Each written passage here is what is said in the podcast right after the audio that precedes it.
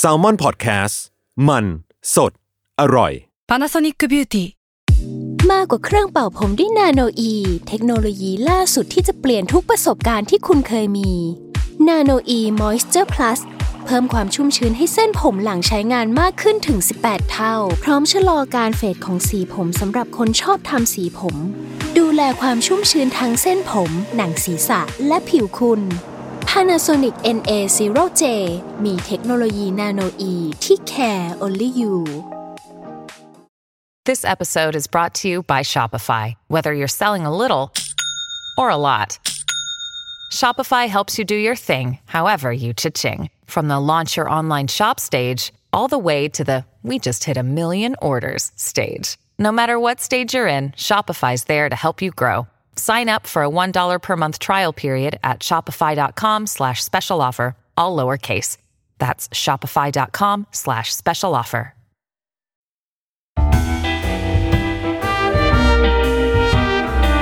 ฟิล์มนัวเรื่องอร่อยย่อยจากหนังกับแผล East Hungry พิซซ่าหน้าสับปะรดของอาร์ไกล์ที่น้องอีเลฟเว่นติดใจ แต่ไมค์กับคนอิตาลีไม่เข้าใจ และนี่คือ ฟิล์มนัวเรื่องอร่อยย่อยจากหนังกับแพร is hungry รายการที่จะหยิบเอาเมนูอาหารจากหนังซีรีส์การ์ตูนที่ทุกคนชื่นชอบเอามาบอกเล่าให้หิวไปด้วยกัน คุณ นี่คือ EP 3 ไม่ว่าใครจะพูดอะไร ฉันจะไม่แคร์เพราะนี่คือ เรื่องที่เราจะหยิบมาจาก Stranger Things ซีซั่น4 volume 2ไม่มีอะไรเลย ฉันอิน ฉันเพิ่งดูจบ คุณคือเราอะรู้สึกว่า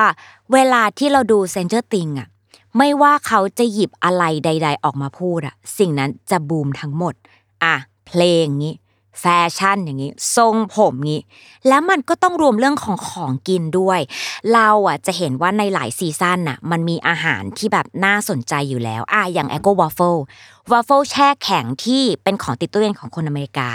เอาจริง ๆ มันมีที่มาที่ไปนะ มันเกิดขึ้นตั้งแต่สมัยยุคกรีกโรมัน แพรเนี่ยเล่าไว้ใน t ิ k t o k ของแพรอีสังกรีแล้วนะคะ ก็ลองแบบ ฟังพอดแคสต์จบปุ๊บอะไปเปิด TikTok ของแพร is hungry ซะหน่อย ไปดูซิว่า โอ้เขาเล่าไว้ว่าอะไร นี่คุณ ขายนิดนึง แต่เอาจริง ๆ ครั้งเนี้ยพอจะเล่าอะเราก็เลยคิดว่าเราขอหยิบอีกเมนูหนึ่ง มันมาจากซีซั่น4 volume 2 มันน่าสนใจมาก เพราะนี่คือพิซซ่าหน้าสับปะรดของอาร์ไกล์ค่ะนะเปิดอย่างกับรายการทีวี คือเรารู้สึกว่าในซีซั่นสี่นี้เนี่ย มันมีตัวละครสำคัญเพิ่มมาหนึ่งคน นั่นคืออาร์ไกล์เขาอะเป็นเพื่อนสนิทคนใหม่ของโจนาธาน แล้วทำงานเป็นเด็กส่งพิซซ่า ในร้าน Surfer Boy Pizza แล้วในเรื่องเนี่ยคือถ้าอาร์ไกล์ไม่อยู่พิซซ่าอาร์ไกล์จะอยู่ในรถและรถเนี่ยมันเป็นรถตู้สีเหลืองที่จะมีกระดานโต้คลื่นอยู่ด้านบน เอาจริงๆมันก็คือรถตู้ที่ใช้ส่งพิซซ่านี่แหละทุกคน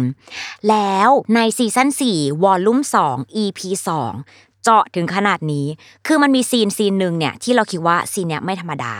มันเป็น scene ที่อาร์ไกล์เนี่ยเขาต้องลงครัวแล้วไปทำพิซซ่าให้เพื่อนกิน แล้วพิซซ่านั้นน่ะมันเป็นพิซซ่าที่ใส่สับปะรด หลายคนฟังตอนเนี้ยก็รู้สึกว่า ก็ธรรมดาปะก็ Hawaiian อะพี่ พี่แพรจะตกใจอะไรคุณซีรีส์เรื่องเนี้ยมันเป็นซีรีส์ตั้งแต่ยุค 80 และเป็นยุคที่พิซซ่าหน้าสับปะรดอะไม่แพร่หลายเลยเว้ย และพออาร์ไกล์เสิร์ฟให้กับเพื่อนแอลเนี่ย กับไมค์เนี่ยกำลังนั่งรอพิซซ่าอยู่ งง เฮ้ยนี่มันคืออะไร แต่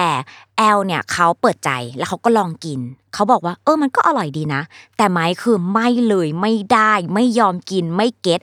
ถึงขั้นแบบในเรื่องคือพยายามเอายัดปากไม้อะแล้วไม้ก็ไม่กินอะเราเลยรู้สึกว่าเนี่ยฉากนี้ฉากเดียวทุกคน มันเล่าถึงความเป็นพิซซ่าและเล่าถึงความรักชาติของคนอิตาเลียนได้เลย ขนาดนั้นเลยเหรอ จริง เกริ่นก่อน ถ้าพูดถึงพิซซ่าเนี่ยหลายคนต้องคิดถึงอิตาลีเนอะเพราะเป็นจุดกำเนิดซึ่งก็จริง แต่ถ้าเราไม่นับนะ เรื่องเตาฟืนโบราณจำนวนมากที่มีเถ้าเขาเรียกอะไรเถ้าถ่านของเศษขนมปังที่ติดอยู่ในซากปรักหักพังของเมืองปอมเปอีเราก็จะมาโฟกัสที่พิซซ่าถาดแรก อันเนี้ยมันเกิดขึ้นที่เมืองเนเปิลส์หรือว่านาโปลี เอ่อพิซซ่าถาดแรกเนี่ยมันชื่อ Marinara pizza มันจะใส่มะเขือเทศ ใบโหระพา ใบออริกาโน เนื้อปลาแอนโชวีแล้วก็กระเทียม ใส่ลงไปหน้าขนมปัง แล้วก็เอาไปอบในเตาฟืนโบราณด้วยความร้อนประมาณ 340 องศา แล้วร้านแรกเนี่ยที่เป็นร้านพิซซ่าของเมืองนาโปลีเนี่ยก็คือร้าน pizzeria ที่เขาทำพิซซ่าถาดเนี้ยเสิร์ฟอะ มันเสิร์ฟตั้งแต่ปีคริสตศักราช1830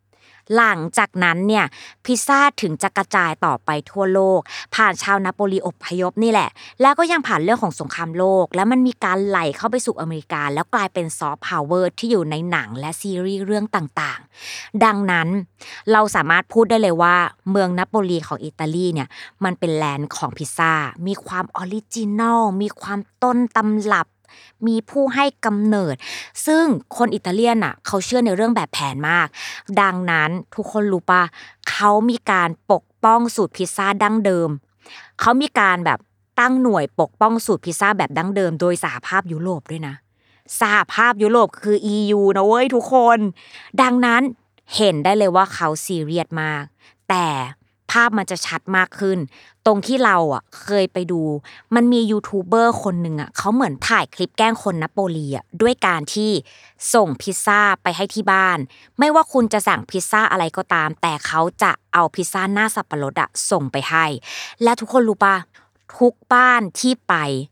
ทุกคนเปิดมาปุ๊บพอรู้ว่าเป็นพิซซ่าหน้าสับปะรดอะ คือหน้าเสียแล้วไม่ยอมรับ แล้วเถียงกลับแล้วบอกไม่เอา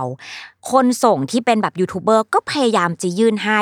จนท้ายสุดอะเรื่องมันเลยเถิดถึงขนาดแบบมีปากมีเสียง มีแบบความถาดพิซซ่าถึงขั้นจะต่อยกันเลยอะจนยูทูบเบอร์คนนั้นน่ะเขาต้องแบบออกมาบอกว่าเฮ้ยนี่มันคือการแกล้ง แล้วเอาพิซซ่าหน้าปกติเอาไปให้เขาถึงยอมสงบลงได้ เนี่ย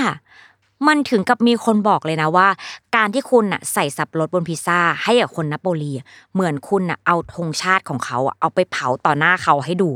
มันซีเรียสถึงขั้นนั้นเลยเว้ยทุกคน งั้นเราตัดกลับมาที่ฮาวายเอียน แล้วมันเกิดขึ้นได้ยังไงใช่ไหมทุกคนเริ่มสงสัยแล้วใช่ปะเราอะบอกได้เลยว่า มันไม่เกี่ยวข้องกับคนอิตาลี แล้วก็ไม่เกี่ยวข้องกับประเทศฮาวายเลย มันเกี่ยวข้องกับประเทศแคนาดา และชาวกรีกอพยพคนนี้ ชื่อว่าแซมปาโนปูลอสเขากับพี่น้องเนี่ยได้รวมตัวกันแล้วเปิดร้านอาหารชื่อว่า Satellite ขายอาหารปกติทั่วไปเลย จนแซมเนี่ยเขามีโอกาสไปที่เมืองเนเปิลส์หรือว่าเมืองนาโปลีนี่แหละเขาก็เลยได้ไอเดียว่า เอ๊ะ ลองทำพิซซ่าขายที่ร้านดูไหมตอนแรกก็ขายปกติเลย ขายเห็ดขายเบคอนขายเปปเปอโรนี แต่พอปี 1962 แซมอะอยากลองอะไรใหม่ ๆ เขาก็เลยจับสับปะรดกระป๋องที่มันอยู่ในครัวนี่แหละ เอามาใส่ลงหน้าพิซซ่าแล้วชิม เฮ้ออร่อย ไหนลองขายสิทำแบบลอง test ตลาดไปก่อน ก็ทำให้แขกชิมนู่นนี่นั่น เฮ้ย แขกก็บอกอร่อยจนมันกลายเป็นเมนูประจำร้าน และกลายเป็นพิซซ่าหน้าสับปะรด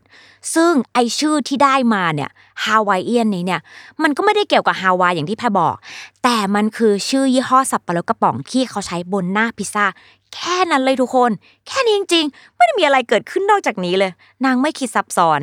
ส่วนเรื่องของพิซซ่าหน้าสับปะรดอะเอาจริง ๆ เนี่ย เราต้องบอกว่ามันเป็นประเด็นข้อถกเถียงไม่ใช่แค่คนอิตาเลียนเท่านั้นแล้วนะ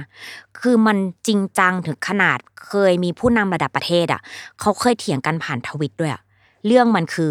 คุณออกตัวว่าไม่รู้พูดชื่อถูกหรือเปล่า คุณประธานาธิบดีไอซ์แลนด์ ชื่อว่ากวึดนี โทร์ลาซิอุส โยฮันเนสสันเขาได้มีการหยอกล้อกับนักเรียนในโรงเรียนว่า ถ้ามีโอกาส เขาจะสั่งห้ามขายพิซซ่าสับปะรด และเขาก็ทวีตข้อความนั้น ปรากฏว่าคุณจัสตินทูโด นายกรัฐมนตรีของแคนาดา เขาเห็นเขาก็เลยทวิตปกป้องผลงานการทำอาหารของคนในประเทศเขา คิดดูดิ นี่เป็นเรื่องระดับประเทศไปแล้วนะเว้ยทุกคน อะน่ะเรากลับมาที่ เซนเจอร์ติงกับอาไกมันเลยกลายเป็นว่าเราอะชอบฉากนี้มากๆ เพราะเราเชื่อ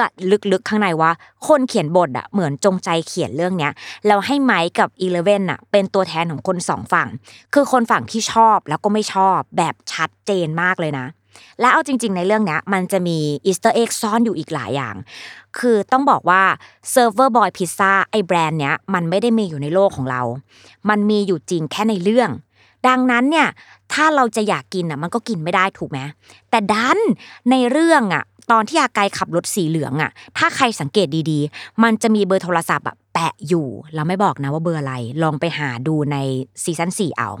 แต่พอมีเบอร์อะมันก็เรื่องปกติปะก็จะมีกลุ่มคนบางกลุ่มที่อยากรู้ว่าถ้าโทรไปจริง ๆ จะสั่งได้ปะคำตอบคือ โทรติดแต่ไม่ได้กินจ้ะ เพราะว่าปลายสายมันเป็นเครื่องตอบรับอัตโนมัติ เขาบอกว่า Surfer Boy Pizza นี่คือเสียงของอาร์ไกล์ที่ Surfer Boy เราทำสดใหม่ทุกอย่าง ยกเว้นสับปะรดที่มาจากกระป๋อง แต่ฉันก็ยังแนะนำให้ตบสับปะรดฉันครับหน่อยนะ เนี่ย เห็นปะแก มันยังวนมาที่สับปะรดอีกเว้ย เราก็เลยคิดว่าคนเขียนนางตั้งใจ นางต้องการขยี้เรื่องนี้จริง ๆ แล้วมันเป็นซีนเล็กๆ แต่เรารู้สึกว่ามัน impact เรามาก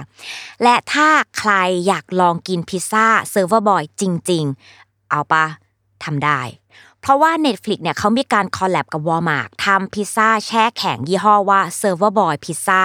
แล้วเขาทำทั้งหมด 4 หน้า ก็จะมีเปปเปอโรนี supreme คนรักเนื้อและฮาราปิโนสับปะรด เนี่ยขยี้อีกนางขยี้อีก แล้วกล่องโลโก้เนี่ยก็คือเหมือนในเรื่องเลยจ้ะด้านหลังก็จะมีตัวละครที่เราชื่นชอบอยู่ ดังนั้น ถ้าใครอยากลองมี moment การดูซีซั่น4ไปด้วย กินพิซซ่าไปด้วย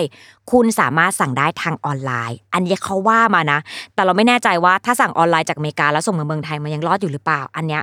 ลองดูและถ้าใครลองแล้วอะฝากบอกด้วย อยากรู้ว่ามันเป็นยังไง แต่เราว่ามันต้องฟินแน่เลยการได้ดูไปด้วย กินพิซซ่าแบบเดียวกับที่ตัวละครกินด้วย